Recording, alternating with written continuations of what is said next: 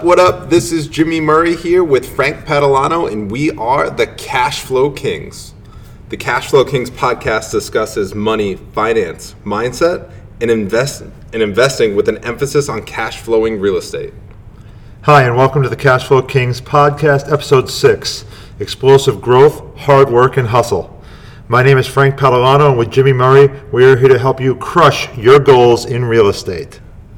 So today we've got a, a guest from our local investors network. His name is Marc Santos, and uh, his story over the course of the last few years is nothing short of phenomenal. He's been able to acquire a sizable portfolio, um, leveraging the BRRRR strategy and syndication. And uh, I think that you guys will really enjoy some of the topics that we discussed on this podcast today. So uh, I want to give a great shout out to Marc. He's been a great uh, person in the real estate group, always willing to help everybody. And uh, I actually own a property with him as well, so uh, no complaints from me on my end. Uh, that property is one of the best ones in my portfolio, so I can't complain at all. That's awesome. So, Marc, welcome. Hey, thanks for having me, guys. Excited to be here. Thank you. So, go ahead. so, how many? How many at this stage of the game? How many units do you own? Yeah, so we're. Uh, to be honest, I don't know the exact number, but it's around 100 units altogether. Um, about half of which my wife and I own, just the two of us, and about another half of which we're, we're partners in on. So not full owners, but we own a percentage. Um, and work with partners like uh, like Frank uh, to go in on them. Uh, allows you to get some extra leverage, uh, get some additional units with a, with a little less capital, and continue to grow your portfolio. So I think that's a great topic to dive in on because a lot of people get hung up when they don't have the ca- capital to clear the deals themselves, right? Mm-hmm. But yeah. in your mind, as long as you have the deal, you should be able to find the capital. Yeah, I think you hit the nail on the head, Jimmy. I, I think number one is number one advice for real estate investors getting started is try not to worry too much about trying to learn everything. Go out and find a deal. And if you can find a true deal, then you're never going to have problems finding a mentor, finding cash, finding partners, finding anything. But the thing is, what's how do you define a deal, right? Right. You can't go to your local MLS and say I found a deal and bring it to your partners. You you got to do the hard work. You got to find properties off market. You got to network. You got to knock on doors. You got to do the hard work that everyone else is not willing to do to yeah, do so. Absolutely. Always be networking. yeah. So that's that's Frank's big theme this week. So. Um, Frank is nice the master plug. networker. He really is. I know. I know. yeah. Well, thanks. So uh, the main thing that we'd love to hear, and most of our listeners that have told us on Instagram, everywhere else, is how did you get started? What did you do before this? Mm-hmm. Go ahead. What do you okay. got? Okay. Yeah. So, uh, just a very quick background. Um, grew up in southeastern Massachusetts. Went to the University of Rhode Island. Studied mechanical engineering. Never used the degree, of course. Uh, went on in the army. Uh, flew helicopters in the army for about ten years. Awesome. And then did medical device sales uh, for about eight years. And uh, and then we got into real estate really full time after those two careers. So I like to say this is my third career now. Um, I, you know, Kiyosaki, I'm a big fan of, like many of you are as well. Um, he specifically referenced his time in the military and his network marketing and slash sales as experience that he really valued. And after reading that book, I came to value that experience as well. So I think um, don't be in a huge hurry to get into real estate full time. Get out there, get some good experience, learn some discipline, some hard work, learn from mentors and when the time is right for you, make your dive into real estate at least full time.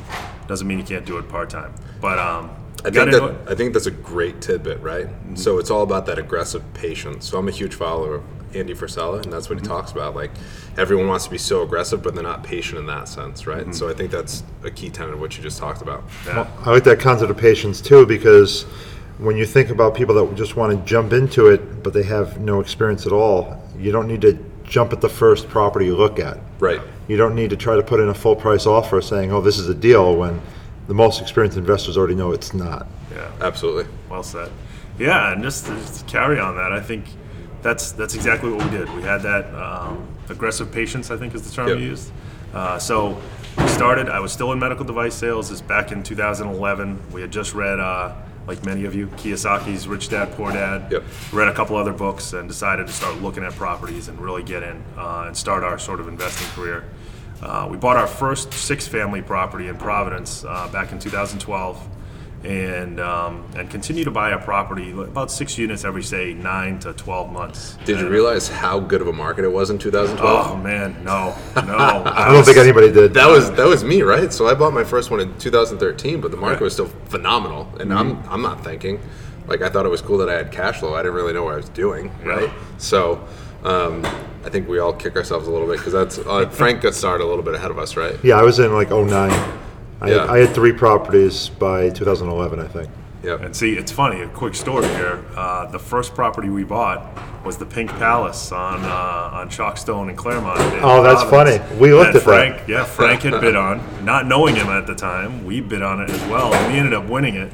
And I'm guessing it's because he was so used to buying properties in 2009 that this house was just a little too expensive for him. So we paid a little bit more than uh, Frank was ready to buy, but we got it, and it's a great property now. It's funny that you say that because I'm even thinking about, you know, when I was scrubbing deals in 2014, 2015, some deals that were close, now those would be screaming deals today, Yes, right? So, how do we take that experience next time through the cycle? Yep. And obviously not overpay, but recognize that at that stage of the cycle, it may be okay to, you know, forward price your cash flow a little bit. Yeah. We have to realize, so for example, the first six unit that I bought, we paid under 200 for it, Mm-hmm. and it's in a decent part of Cranston. I mean, it's, it's all one bedrooms, it was electric heat, but still, it was cash flowing from the day we bought it. There was no Yeah. problem at all. That's a great Now deal. it's worth probably 300 and change. I think you're selling yourself a little bit short there.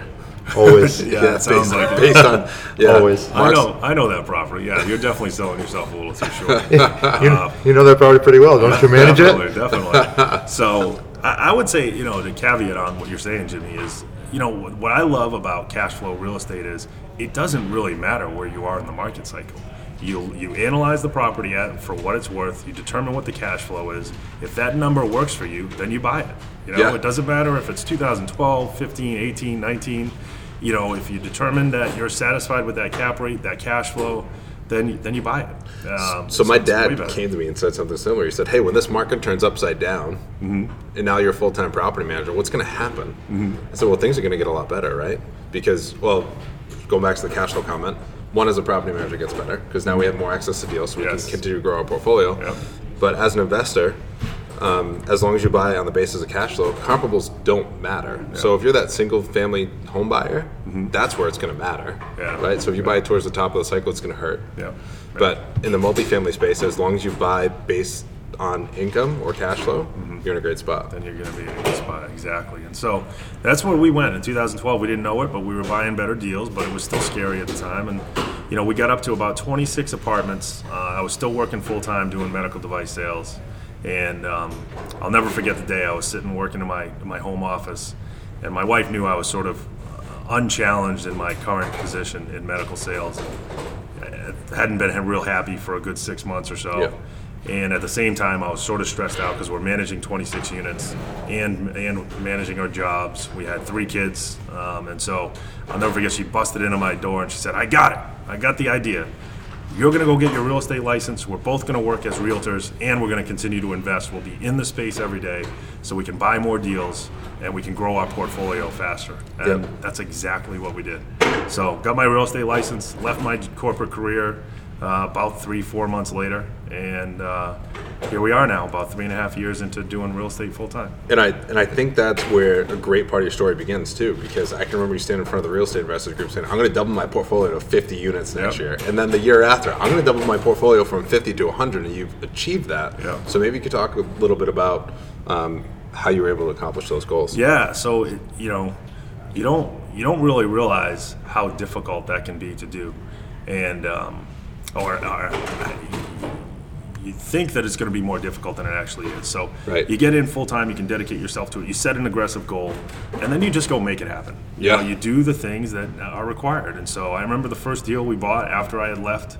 Um, we're making no money. We got three young kids, and we bought a four family in Providence, uh, a fixer upper. Yeah. And so bought it for seventy five thousand dollars. It was on MLS Smith Hill? on Smith Hill, yeah. and uh, in Smith Hill, and so we, we bought it. We did some, we did a relatively minor amount of rehab. It cost a lot of money because it was big things like vinyl siding, heating systems, and those types of things. Yep. But it was an easy project to manage, and so I got some management project or some management experience on um, rehabbing a, a property.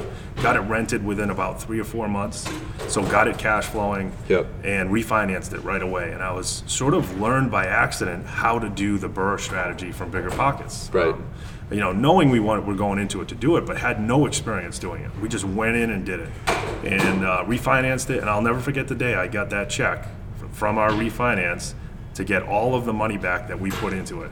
And I remember showing my wife saying, "We're going to do a heck of a lot more than this." This is how now- we're gonna do it, right? Exactly. We just got all of our capital back, and we get to keep this cash flowing asset.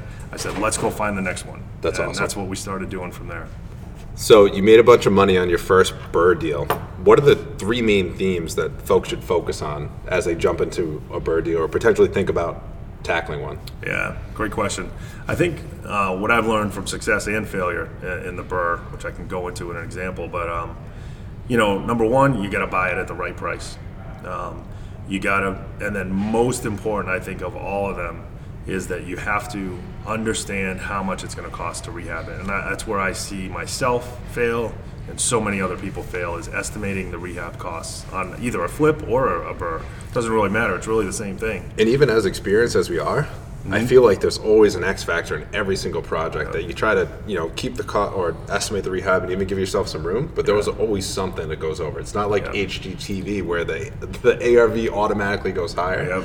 But um, what was your negative experience related to that? Yeah, so I think, um, you know, and just a caveat on it, the, the third is really just uh, having the right contractors do the Yep. work, um, having the right subcontractor. So it all relates back to the rehab, really. Um, so uh, feeling really confident off that first deal on Smith Hill, we end up buying a off-market um, package of 10, 10 units, a six unit and a four unit. And uh, both of them needed a ton of work. I thought I got it for a steal. Um, was feeling a little overconfident, admittedly, after the success from our first one I remember. and uh, and um, got into it. Thought everything was fine, but ended up dealing with a bunch of drug addicts in the house Yep. that I knew was there already, but didn't anticipate how difficult it would be to try to transition the building. I remember um, seeing the red unit. Everything was red. Yep. Spoons, dishes, couches, Yeah. walls. That was one crazy dude. Yeah, he had ya. giant pictures of himself Well, on the he- wall. and ironically, he was the easy one. He moved out on his, on his own after Wow. a couple of months, just communicating with him, you know, very Yeah. professionally. It was it was a lot of the others that were brutal. So six units in that building took me almost two years to get it stabilized um, and the rehab finished. Went through, had to do the roof over twice after I had done it once with the cheapest contractor I could find. Found out why he was the cheapest because he didn't do the job right. Uh, suing him, um, but still haven't seen any money yet. Wow. Yeah. Uh, had hired a guy I thought was better. Uh, mind you, all these guys were licensed and insured. Right. Um, hired another guy, still didn't do it right. Then finally hired a guy and paid regular money for it, and finally got the roof fixed. Same thing with the vinyl siding on that house. Hired the wrong guy. The project took forever. Ended up needing to hire two other uh, contractors to finish the job, and so learned a ton on that deal. And thankfully, I'm not going to be in the negative on that deal, but I'm not I'm not going to make near as much money on that deal as I should have, given the work and stress and emotional ups and downs from doing that deal. Um, so I still own them now. We refinanced them. You know, we ended up pulling most of the money back out that we put into it, and they they, they cash flow really well now. But overall, I would never do that deal again if I could do it all over again. Uh, it just wasn't worth. The, the, the money we were going to make from it wasn't nearly worth the effort and emotion we had to put into it. At the time, you were thinking about wholesaling it. Yeah, I was overconfident. So when I first bought it, I thought, hey, let me just turn around and put this on the uh, what did people call that? Um, uh, when you when you buy something off market and then just put it right on the market and sell it. a whole tail? Wholetail, yes. Yeah, they call so- it wholetailing. Yeah, no, I remember that. So I remember going through through the building with you, and I thought it was a great score at 180, right? So, or Yeah. that's where you're trying to wholesale I think at. I ended up bringing it down like 170, trying to just make maybe like a commission on it. and it uh, didn't sell, which I didn't was sell, yeah. surprised, honestly. Yeah. So, didn't sell. So I finally said, you know what? After being on the uh, market for a few months, I just said, all right, I'm just going to do it myself, and uh, I learned some pretty pretty valuable lessons doing Yeah. it. So one thing that I want to bring up was just the whole concept of how amazing the relationship is between you and your wife Sarah. one of the things I think is awesome is how she came to you with this idea about real estate, and you guys have been on the same path with that. Um, all the different people that I know, there's not many people with that type of relationship going on where you guys can be on the same goal structure. For example, I love my wife, but she's not a big fan of real estate. And um, Jimmy, your, your um, relationships, they're not necessarily big with real estate either. They don't care about real estate at all. Yeah, they're too focused. They're, my original relationship that got me into real estate was way too focused on the dollars, not on the value of the financial freedom, right? So um, I think having the right partner definitely helps out. And they don't have to be gun ho about real estate, but definitely supportive is a big factor. But Marc, maybe you could expand more on the relationship with your wife. Cause Yeah, I'm, I, I gotta say, I'm really lucky, and I, I really truly mean that. I and when you're in it, you don't maybe have the same perspective as if you're outside of it. Um, so I sort of, to a degree, take it for granted how lucky I am that we're both sort of on the same page. Sarah's incredibly supportive of the ideas I bring, but she's also really critical and uh, asks the right questions before we jump into a deal. Um, she was really involved in the early um, properties that we bought and wanted to understand how the process works. And fortunately, now she has no idea where any of our properties are even are. Um, I'll never forget the first time I brought her by that deal that we were just talking about. She was in shock and said, "Why in the world did we buy that?" And, uh, so I had to make that right, and eventually we did. But um, she, she's bottom line. She's incredibly supportive. It is an under, um, maybe underestimated value if you're going to do it as a family. You really do need to be at least on the same page and in agreement that that's your strategy as a family. Uh, you know, I'm very fortunate because she participates in the whole process as well. She's a realtor. I'm a realtor. We both do a lot of sales together in real estate. She's also involved in flipping houses with us. Um, she's really involved in new construction. So we're in it full time, both of us, um, I albeit think- in slightly different paths and avenues, but we're, we're both very involved. And I think it's awesome how you guys kind of have your own niche as well, Yeah. right? Where Yeah. her, I've noticed her side is more the new construction. You guys have landed some massive condo de- developments, Yeah, which definitely. is huge. Yeah, some nice high-end stuff as she's, well. She's done. She's doing a great job, and uh, I'm, I'm really lucky to have her. So, Sarah, I hope you appreciate that plug. I love it. I love it. That's that's awesome. So, what do you uh, consider right now in this time of the market? Uh, what do you consider your primary investing focus? Yeah, great question. Um, it's ironically, it's sort of, believe it or not, it's sort of focusing on our real estate sales, growing it, and the reason is because the market's so strong, and so, you know, I do a lot of direct mail, and the the first intention is always to buy properties, but more and more, and much more so than say three years ago, I find those conversations turning towards listing the property for sale rather than buying the property direct from the owner. Um, and, and it always goes back to just finding what's best for us and what's best for the seller, or the current owner. Uh, but right now, what we're finding is it's just better for them to list it with us because we can we can sell it at a great price on the market. Um, we can earn a commission from it, which is great. Um, but the, the intention is still to buy those deals, and we still are buying some off market, but it certainly isn't as much as it was three years ago, um, where we were starting to generate a lot of these deals, especially like the syndications, which we'll talk about eventually. So, to go with that, real estate is very much about cycles. You're still trying to buy stuff now, but at the same point, you're also holding back a little bit because you know there'll be good times again in the future. Yes. You know, some some people, especially some of the beginners that we know, are rushing out and setting a goal that they want to own three buildings in the next year when they own nothing now. Yeah. Right. And that's not necessarily the best strategy at this moment. Yeah. Right. So that goes back to that aggressive patience, right? Yeah. Like being aggressive in the sense that you go out and you're hunting for buildings, so you develop your farm area and you see where essentially buildings are trading, what units are trading at, Yeah. but also having the patience to know when to pull the trigger. Yeah, Not absolutely. necessarily trying to tackle a goal just because you said it. Yep. Well, I'm, I'm finding um, exactly that. So uh, I'll give you one quick example. Um, one of the properties we bought last year was a seven unit uh, from a direct mail campaign, so off market. And the reason it was a good deal wasn't because of the price. We paid 365000 for it, a seven unit in Pawtucket. And uh, that's about market price, maybe Right. a little bit below. Uh, but we bought it direct from an owner, but he, he, he financed 100% of it for us at 3.5% interest. And it was a gentleman that we had bought property from before through off market. So that was our deal last year. And so we're still absolutely hunting for those deals. They're, they're typically not coming with price. Usually, if we find a deal, it's coming with some kind of um, beneficial terms, like in this case where it's seller financed. I want to reiterate, there are deals out there. Yeah, there Definitely absolutely are. You just gotta hunt real there's hard. There's no excuse. Marc has always been amazing, like we said, with the hard work and the hustle. And he talks about me, but he hustles very much all the time. Yes. Well, I'm in good company. All three of us do. Yeah, but I, I think that's the point of even though we're late in the cycle here, there's still going to be opportunities to find. You might have to hunt a little bit Yeah. harder, but don't give up. Well, And we- by- keep by- chasing. By hunting, that's not looking into MLS three times a day No. as opposed to once. It's No. it's getting out there and doing the things other people don't want to do. It's sending letters. It's knocking on doors. It's driving for dollars. Uh, all sorts of different activities that give you an opportunity to face less competition. Absolutely. MLS. Well, we bought that off-market nine unit last year. It, was Yeah. a gr- it ended up being a great property. Good point. Good You know, there are deals out there. Yep. And you guys have have been uh, really working that deal for a long time, right? Communicating with that owner.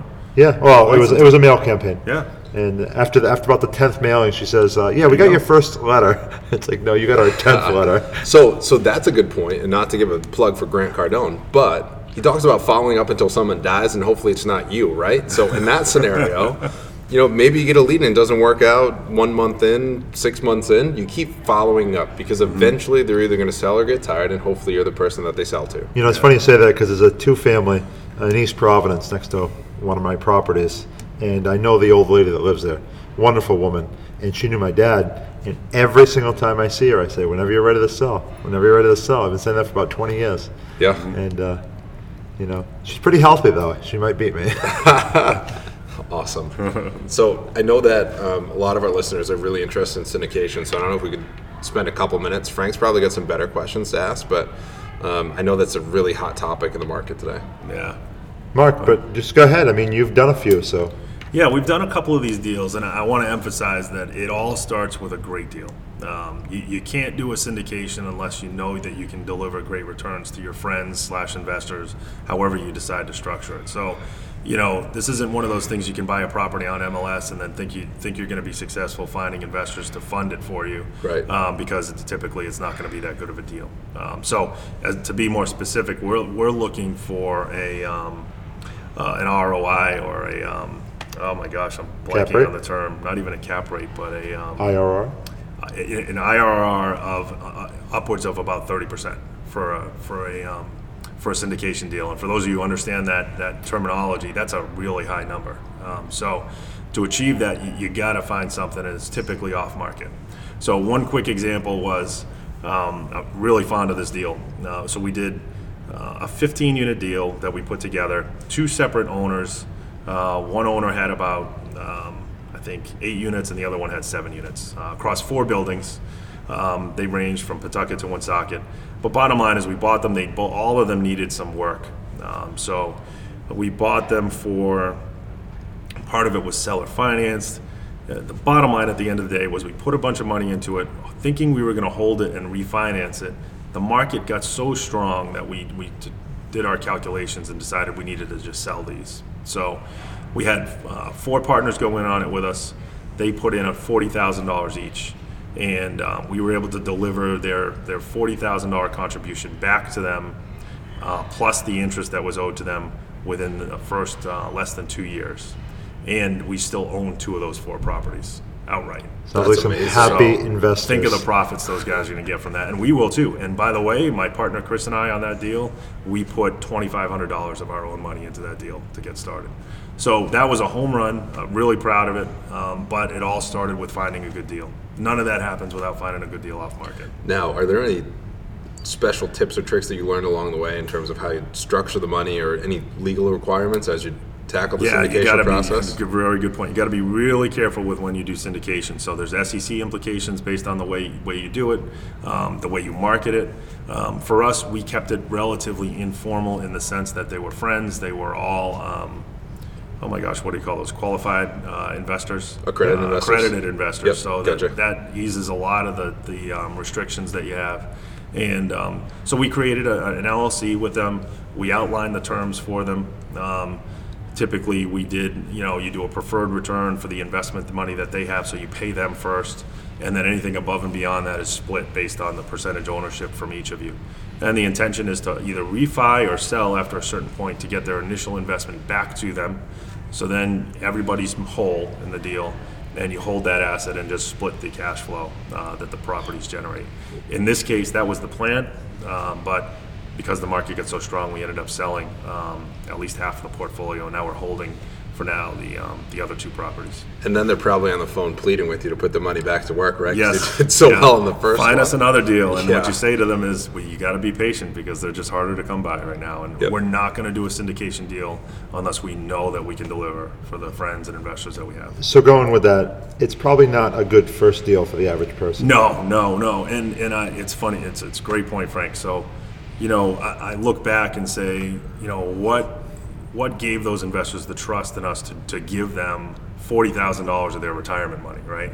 That's a big, big deal to those folks, and and we definitely take it seriously. So, I thought back and said, how did we earn the right to do this? You know, number one, you know, we we're, we're good friends with these folks, but most importantly, you know, we had earned the right by doing some rehabs, some BRRRR models, and growing as investors up to the point where we can say confidently that we can do this and deliver. Um, we had the systems in place, the acquisition systems, the property management systems, the rehab systems, the finance systems to do it all, uh, the lending and uh, financial systems uh, to do so. So all the key ple- pieces were in place. We had experience with all those key pieces, and that made us feel confident to do it. And I think it gave confidence uh, for the investors to join with us. Absolutely. It's all about having that street cred sometimes. Absolutely, But it's got to be earned. Yeah, right. So, So as we're finishing up the podcast, two quick questions for you. The first one is that for a new investor, what would you recommend that they do in order to get better and know more about real estate? yeah, I thought about this because I've listened to all your other podcasts, and so, you know, I, I think two things. Uh, number one, if you haven't read The Millionaire Real Estate Investor by Gary Keller, that is my favorite real estate investing book. It, to me, it's like a textbook on how to invest in real estate. I have it tabbed. I have it in my desk. I reference it all the time. Um, it's it's an inspirational book, but it's also a how-to book. Uh, so I love the combination of the two. Um, I, I say that the name is a little misleading. It it sounds sort of cheesy, uh, the title. But once you start reading the book, you understand exactly why it's titled that. It's not about the money. It's about how to achieve certain goals within real estate in four different stages. So, uh, love the book. Wouldn't couldn't recommend it more. And then number two is you got to just get out there and start looking at property. You know, I, I see so many young new investors just want to read as many books as they can and, and put their team together and put everything in place. And then they feel like they can start looking at properties. That is a recipe for failure um, and uh, disillusionment. So I would say you just got to get out there and start looking at properties. Even if you're not ready to make an offer, you got to start to get a feel for what you're going to be comfortable with. Um, different tenant disposition, different areas of the cities, um, uh, different neighborhoods, all those types of things. You want to start to get that subjective feel uh, for what you're comfortable with. I prefer you get out there and have no plan of making an offer, just to build the experience of seeing units. Yeah, absolutely. Yeah, that's huge. So, we hope that you guys liked podcast epi- episode six with Marc Santos. Um, you know, our goal on this podcast is to give back and consistently educate you guys. So, if you liked it, if you could share it, whether it be on Facebook, give us a follow on Instagram, we definitely appreciate that. So we can continue to, you know, help you guys out and hopefully help others out along the way. Um, so we hope you enjoyed the Cashflow Kings podcast. Um, feel free to check out our website at www.cashflowkings.com or check us out on Instagram and Facebook under the Cashflow Kings. Here's to your success. The Cash Flow Kings program is for basic entertainment purposes only. We do not give official legal, tax, or investment advice. Each person should consult their own advisors prior to making any financial decisions.